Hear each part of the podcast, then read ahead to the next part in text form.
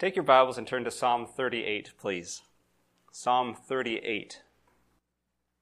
The title of the message this morning is Sin Always Has Consequences. Sin always has consequences. Sounds like a fun morning message, doesn't it? I was tempted to pass over Psalm 38 and find a more uplifting or encouraging psalm to preach from. We've just, I mentioned last week that we're kind of beginning to work through a few random Psalms. And so we worked in Psalm 37 two weeks ago and Psalm 30, or 36 and then 37. And then came to Psalm 38 and I thought, well, let's keep going here and we'll find another one that's a little more positive. But I was quite convicted about that thought. This is a difficult Psalm to work through. And it's a, a bit of a hard theme to hear, but it contains a good reminder for us in this passage. A reminder that sin stalks every one of us, ready to destroy us. In the New King James Version, in the title, it says, A Psalm of David to bring to remembrance. To bring what to remembrance? Well, it's to cause us to consider what, or reflect upon what? It's to cause us to consider that sin is destructive. That sin bears consequence, always. Whether here and now, or eternal, sin always carries a price tag. And though the New Testament does shed, shed a slightly different light on sin, particularly in the life of a believer, it doesn't change the reality that sin bears devastating effects. Sin always has consequences. Psalm 38 is attributed to King David. You saw that in the introduction. We have no reason to doubt that he is the author. However, there isn't a lot that is specifically characteristic of David within it. This is also another one of the Psalms where no mention is made of a specific event or situation. We could look back and we could say, well, he was speaking about this, but it doesn't really tie clearly into it. And some of his Psalms, he definitely goes and he says, this is in regards to such and such an event or such and such a thing. We don't have that in this Psalm. We're all familiar, though, with David's sin of adultery with Bathsheba and the following murder of Bathsheba's husband Uriah. So we know David committed grievous sins and that he was confronted by them and he was repentant of them. So this could fit that psalm. This is a penitential psalm or a psalm of repentance. We also know that David experienced the consequences of that sin, sin of adultery, in the death of his child. So it is very plausible that is what David is writing about here. However, this psalm, speaking about sin and the consequences of it, it would appear that the consequences that David suffered in this psalm were to his own body, rather than the sickness and death of someone else. But regardless of what experience David is writing about, we can be confident that he very well knew the horror of sin committed and the consequences of those sins. And so it stands as a good reminder to us. And so we would do well to heed at the very beginning to bring to remembrance. The Psalm of David to bring to remembrance. Now, this psalm is not heavy on application.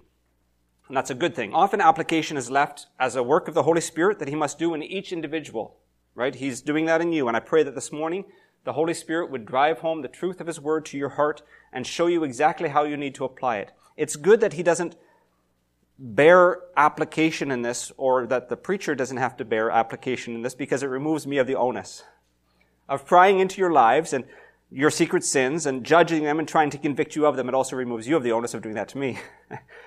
that is the work that only God can do correctly. So I'm not this morning going to stress application as much as simply draw attention to the effects of sin and trust that the Holy Spirit will apply that to your hearts. Prayerfully, as we see the destruction that sin causes, we will guard ourselves against them and we will flee to God for forgiveness when we do fall to sin. In this passage, I've noted three consequences of sin, at least three areas affected by sin. Sin has a spiritual effect, sin has a physical effect, and sin has a relational effect, according to Psalm 38. And at the end of it, we're going to see that there is only one remedy for sin.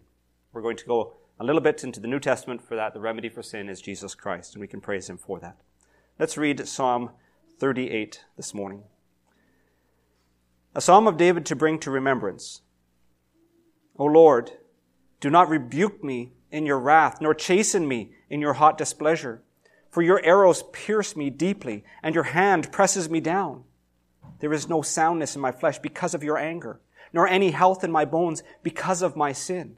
For my iniquities have gone over my head like a heavy burden. They are too heavy for me. My wounds are foul and festering because of my foolishness. I am troubled. I am bowed down greatly. I go mourning all the day long. For my loins are full of inflammation. There is no soundness in my flesh. I am feeble and severely broken. I groan because of the turmoil of my heart. Lord, all my desire is before you, and my sighing is not hidden from you. My heart pants, my strength fails me. As for the light of my eyes, it also has gone from me. My loved ones and my friends stand aloof from my plague, and my relatives stand afar off. Those also who seek my life lay snares for me. Those who seek my hurt speak of destruction and plan deception all the day long. But I, like a deaf man, do not hear, and I am like a mute who does not open his mouth. Thus I am like a man who does not hear and whose mouth is no response.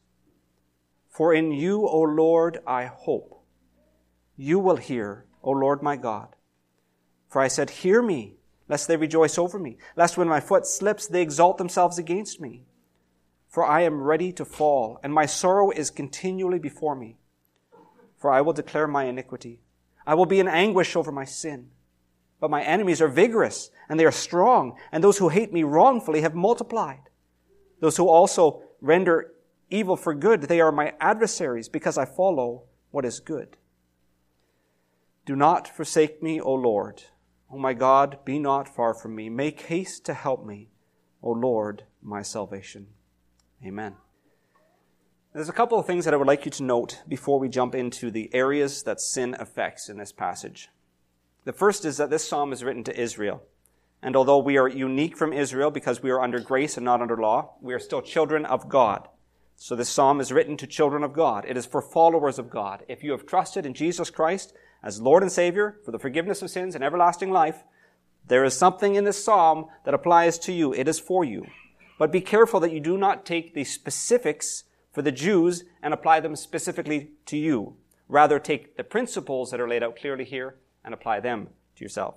The second thing that I would like you to note is that not all suffering is the result of sin, but all sin results in suffering. I want to say that again. It's a key truth here. Not all suffering is the result of sin, but all sin results in suffering. And I've spoken sufficiently about suffering in the life of a believer that you know what to expect. You know to expect suffering for the name of Jesus Christ. That isn't the kind of suffering that's being spoken of here in this passage. This psalm is speaking about suffering the consequences of sin. We need to be very discerning here. Not all suffering is the result of sin, but all sin results in suffering. David clearly knows that what he is experiencing here is the consequence of sin. He is here wrestling with God, both about the sin and the consequences of it. He is crying out to God to asking him to pour out grace and mercy. He has a repentant heart. He has sorrow and even anguish over the effect of sin. And you may have to wrestle with that subject, whether your suffering is because of sin or because of persecution. But that is not where David is at, and that's not where we're going this morning. We're looking at the consequence of sin.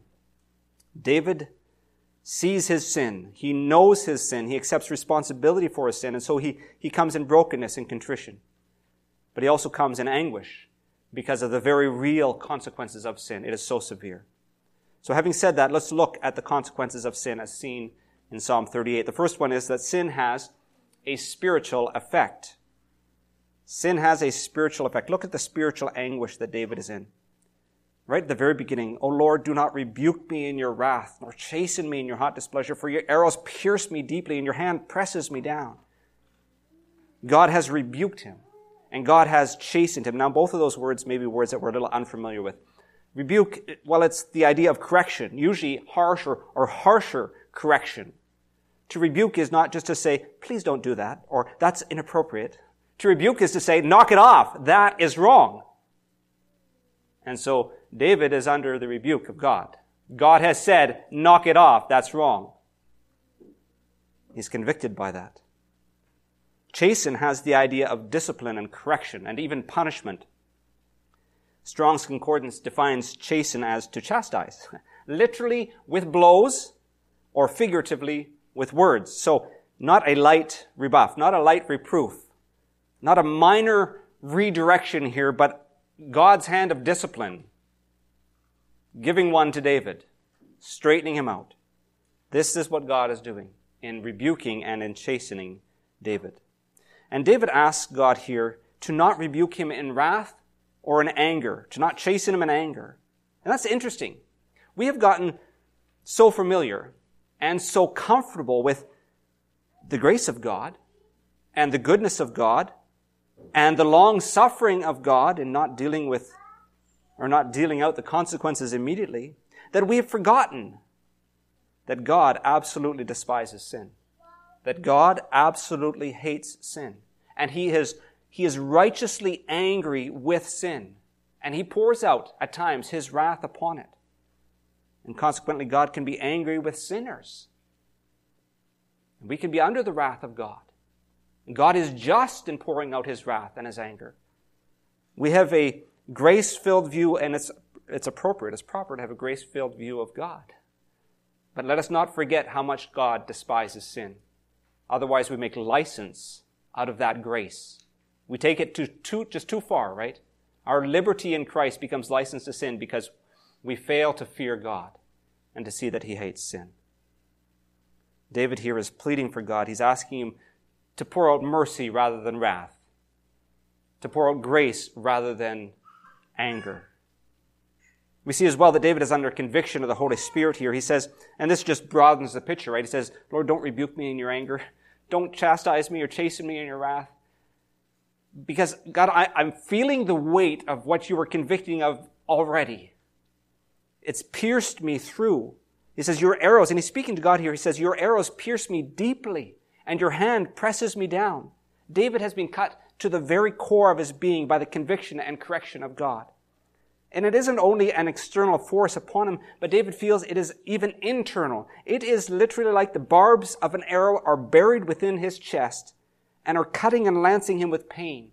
That's how David describes it. On top of that, he also says that conviction of God is pressing down on me. It's like the hand of God. We all know how big the hand of God is, right? Much, much bigger than we could ever imagine. It's pressing down upon him, he says. Have you ever been there? That's a rhetorical question. Have you ever been there? I know you have. At some point, every one of you and myself has sinned and has borne the consequence of sin. And likely every one of you has sinned in such or to such a degree that you know this spiritual anguish, this conviction that cuts to your core and weighs upon you like a ton of bricks. I can't think of a picture that more aptly describes it than the one that David gives. Cut to our very core and crushed by this weight of guilt. And David is saying that it is God who is doing this. It is God who is rebuking him and chastening him and piercing him and pressing down on him. But he's not laying blame upon God for doing that. He's laying blame where it deserves to be laid on his sin. Sin is to, bl- to blame, and David is here blaming it for it. He's blaming his own sin. That is made abundantly clear in this passage. Even where he cries out against God and says, God, please don't do this, or please lift this, or please stop, he says in verse 3 that this is happening, but because of my sins. Verse 4, he says, It is for my iniquities. Verse 5 says, Because of my foolishness. There is no doubt. There is no doubt where blame lies, and we know that as well, right? When we sin, we know where blame lies, and lies on us. David is not trying to transfer the blame or the guilt. David is crying out to God in that blame and in that guilt. And that's a good place to cry out to God from. When you fall, cry out to Him. David is crying out to God, accepting that guilt, and still pleading with God to be merciful. That is where we must come. We must see the, the horrific damage that spiritually sin does to us. That it stirs up the wrath of God and calls for the rebuke and the chastening of God. It draws the correcting hand of God against the backside of the child of God in correction and in punishment, as it ought. And there is nothing that is pleasant about this conviction and correction of God because of our sin. Even though it is necessary, And I think it not only pains us, and we don't, we aren't the only one who experiences the hurt from it, but I think it pains God as well. Anyone who is a parent knows this to be true, don't you? That at times, if not more often than not, it hurts the parent to discipline the child far more than the discipline actually hurts the child. It's harder on the parent. It's harder on God in that sense. If we can relate to that and we can say, I know it's, it's going to hurt me more to discipline my child than it's going to hurt my child, and we look and we, we compare that with our Heavenly Father, who is perfect and pure and righteous, can we not see that His necessity of correcting His child pains Him?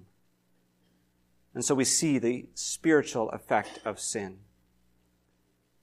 And if you can't see the spiritual effect of sin here in those words, rebuke and chasten and arrows pierce me and hand presses on me, then you can see it in the cross. For God to resolve sin and absolve the sinner, the perfect Lamb of God, God in the flesh, Jesus Christ, had to, draw, had to die on that Roman cross. Sin has consequences. First, we see it in the spiritual effect. Sin has consequences. Secondly, we see it in the physical effect. Once again, there is no doubt here that David is suffering the consequences of sin. And here expe- expressed in obvious physical anguish. Look at how he describes these. Remember, this is because of sin. This is the consequence of sin, but this is how he describes it. And I'll just read through a few things. He says, There's no soundness in my flesh. There's no health in my bones. My wounds are foul and festering. I am bowed down greatly. My loins are full of inflammation. I am feeble and severely broken. I am sighing. I have heart palpitations. I have no strength. The spark of life has fled from me. This is what he says. And he says it's because of my own sin and God's judgment upon that sin, the consequences of my sin. That is severe. I don't know what kind of disease or sickness David had, but the results because of sin were dire. They covered every part of his body. It invaded every aspect of his health. And I don't think that David is just speaking figuratively here. There are some that have alluded to that or thought that. I don't think he's speaking figuratively. It is far too exhaustive and far too descriptive just to be figurative, just to be expressive. From the very marrow of his bones to the light of his eye, every part of David was sick. He is ailing and groaning and crying out to God in pain. It Kind of reminds me of Job when God gave Satan permission to attack Job. First, it was by taking everything that he had, and second, it was with his health, and God said, You can do anything you want to him, but spare his life. In Job chapter 2, verse 7 and 8, so Satan went out from the presence of the Lord and afflicted Job with painful sores, from the soles of his feet to the crown of his head. Then Job took a piece of broken pottery and scraped himself with it as he sat among the ashes. Can you picture that? That's anguish. That's pain. That's difficulty. And I, I see here in this description in Psalm 38 that same kind of pain, of sickness, of disease. And yet, in Job, it was God allowing Satan to attack Job. In Psalm 38, it is God pouring out the consequences of sin which David has committed upon David himself. David brought it upon himself by his sin. Sin has physical consequences. We know that. We, we see that here. And it doesn't matter how lightly you want to take it, you can't talk it away. You can't make it disappear. Sin has physical consequences. We see that in the world around us as well, don't we? We know this to be true. Smoking destroys the lungs. Drinking destroys the liver. Gluttony leads to obesity and heart disease and diabetes and a whole litany of issues. Sexual immorality leads to, or lends to, at least sexually transmitted diseases. On and on the list can go. The tangible effect of sin. Now, you may have problems with your lungs or your liver or your weight, or you may suffer from a disease without having committed sin. But those exceptions don't deny the reality that sin has consequences in these areas. And at times, those consequences are the natural result of the sin, which makes sense. A plus B equals whatever that disease might be. We could see that, right? At times as well, it's not that it's just the natural result of sin, but that these consequences are from God. They are due to the correcting hand of God intervening in a divine way. But regardless, sin bears fruit. Sin brings sickness and disease and death, whether it's in itself or as an act of God in judgment upon sin. That is the reality, and it is good for us to recognize that reality. Sin has consequences. Don't just sit there, though, and bemoan your state. And David doesn't just sit there and bemoan his state. He does let us know how miserable he is and how, how much pain he's in. But even in the midst of his horrific condition, David acknowledges that God sees and knows and ultimately is in control. And perhaps that is why, maybe even certainly that is why, God caused these elements to fall on David. God is here using this terrible brokenness of David to cause David to see his sinfulness and to repent and so be restored to God. And we know that experience ourselves as well, don't we? As I've said many times before, we don't tend to flee to God when life is roses. We tend to flee to God when everything is broken and destroyed. And if it takes the destroying of our health to draw us from our sin into repentance and restoration, then it is very productive. It is very good. Even there, in the pouring out of the consequences of sins, God is miraculously good, isn't He? God is good. Sin always has consequence. First, we see that it has a spiritual effect.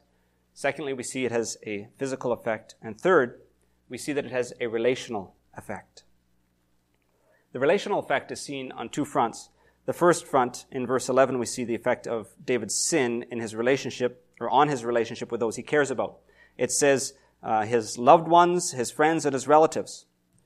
And then the second effect, or the second relational effect we have, we see sporadically from verse 12 to 20. You see the, the effect of David's sin and the consequences of it in sickness on David's enemies. So first, sin has an effect on the relationships that you care about. Here's David's loved ones, his friends, and his relatives. Uh, that word relatives could be better translated as neighbors, regardless of that context of people around him and, and near to him, dear to him. They distance themselves from David. We see that. They stand aloof. Specifically, it says that it is because of David's plague, or NIV says his wounds. That actually makes sense, doesn't it? The phrase, avoid it like the plague. That would apply here to David. He's saying, even my friends and my family, my relatives, my neighbors, they avoid me like the plague. Perhaps as well, they are staying clear of David because of a sense that this man is under the judgment of God. They want to avoid that same judgment. It's as if, and literally, David is cursed by God because of his sin, and they know that. No one wants to go anywhere close to that. But regardless of whether it's because of his sickness physically or because of the sense of judgment or divine sentence that is against him, these most valued to David abandon him. They kept away from him. They distanced themselves. And it wasn't just like they still cared for David, but they were protecting themselves. It goes deeper than that. It says they stood aloof. That is the idea of casting one aside, of, of looking down upon someone. They were cold and unreceptive to David. They ignored his cries for help and his cries of pity. Perhaps they even disdained those cries.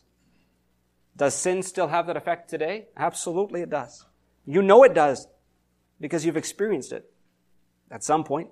Maybe abandonment by those that you care about when you've fallen into sin. You've experienced rejection.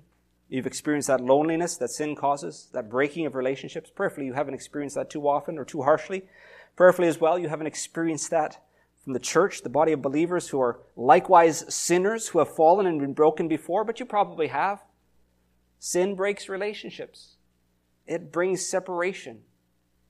You also know that sin still affects relationships today because maybe the shoe's been on the other foot. You haven't been the sinning party, but someone else that you know and love has fallen into sin and, and and though you should be there to care for and to nurture that fallen sinner back to health and restoration, you've been tempted and maybe even given into that temptation to become aloof. You've been tempted to distance yourselves from them and not in a healthy way of avoiding sin, but simply in an unhealthy way of avoiding the sinner. Whichever side you've been on, and honestly, we've probably, we've likely all been on both sides of that at one time or another. Sin breaks relationships. Sin has consequences. It has consequences, and it does in a relational sense as well. That's the relational effect on those that we care about. What about those who are our enemies? Now, they aren't our enemies because we have made them so, right? We, we don't go out and make enemies. They have chosen to be against us. They've made us their enemy. Well, look at David. He had some real enemies. These weren't just people who didn't like him and occasionally spoke poorly of him. These were people who were intent on dethroning him and destroying him and given the opportunity of killing him. What happens when a Christian falls into sin? The same thing that happened to David, as far as the world, as far as enemies, anyways. His friends abandoned him, and his enemies pounce on his weakness. He says in verse 12, Those who seek my life lay snares for me. Can you imagine that? He's crippled up, he's diseased, he's sick, he's miserable. And in the midst of that, those who seek my life lay snares for me. Verse 16, they seek to exalt themselves against David. Going back to verse 12, it says, they speak of destruction and they plan deception all day long. Verse 19 says, David says, his enemies are vigorous. Right now he's weak, but his enemies are vigorous and they are strong, and those who hate me wrongfully have multiplied. That doesn't sound good, does it? When he is at his lowest, the enemies are at their strongest, and they keep multiplying. There's more of them coming out of the woodworks. The enemy doesn't step back and give you breathing space when you fall. The enemy attacks. He gets in your face and taunts and derides and mocks you. He sends vocal opposition against you. We know that to be true today as well, don't we? How many stories, not just from your own life, because I'm sure you can think of a time, but how many stories have we heard where someone that perhaps is well known has fallen into sin? And what does the world do when that happens? They mock. They mock the believer, they mock the church. What does Satan do when that happens? They attack. They keep pouring blow after blow against the one who has already fallen. Sin has relational effect, and it isn't a good one. In the relationships we value, it can bring separation and rejection. In the relationships which are bad, it makes them worse. This is one of the consequences of sin. So sin always has consequence. It has a spiritual effect, a physical effect, and a relational effect, and none of them are good. It also has other effects which are not spoken of in this passage. Those aren't good either. The re- reality is that sin has resulted in every form of depravity that we see in the world today. Sin has resulted in every sickness, disease, pain, suffering, every negative thing that you can think of came down from sin. But sin also has an eternal effect, which is not spoken of, least not exhaustively here, it's alluded to here. It has a, an eternal effect. Sin brings death, and to those who do not know Christ as their Lord and Savior, it brings eternal death. That is eternal separation from God. Sin has consequences. Now, please don't despair. There is a remedy. And although the remedy may not immediately remove all the consequences of sin, it does remove them eternally. And it enables the child of God to rise up and to walk again in victory in the present as well. Look throughout this passage at the communication between David and God. It's interspersed here. Verse 9, David says, Lord, all my desire is before you, and my sighing is not hidden from you. So David has utmost confidence that even though he has sinned, God still hears him. God is still inclined toward him. Verse 15, For in you, O Lord, I hope. In the middle of this picture, in the middle of this scenario, and his sin and the sickness that followed it, he says, O Lord, I hope in you. You will hear, O Lord, my God. David affirms that God hears him in his pitiful state. But he also affirms there that David's only hope is in that Lord, that God who hears. So we're headed in the right direction with David here. He says, I know God hears, and I know that my only hope is in Him. My only hope for forgiveness is in Him. My only hope for restoration is in Him. My only hope for healing is in Him. My only hope for victory is in Him, not in myself. And then in verse 18, we have this prayer of contrition, of repentance. For I will declare my iniquity. I will be in anguish over my sin. That is a powerful statement. The very idea of repentance from sin or confession of sin begins with the acknowledging of our sin as sinful. I have done this and it is wrong.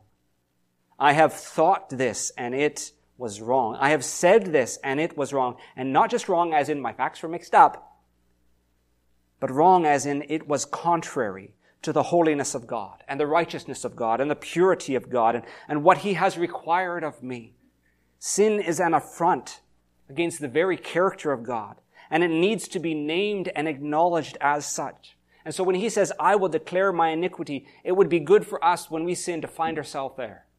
I will declare, I will acknowledge, I have done this. And it is a sin that God despises. With that acknowledgement of sin, there is remorse or contrition over it. There should be. There must be. It isn't just saying, yep, I did something contrary to God's desires. Oh well. It is being broken by that sin, broken by our rebellious and wicked heart, which has spurned the goodness and the glory of God and has chosen selfishness and pride and arrogance. David was in anguish over his sin. And when we look at the holiness and the beauty of God, it should cause us to acknowledge our sin and be in anguish over it as well.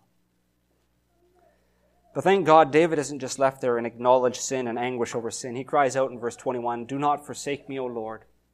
Do not be far from me.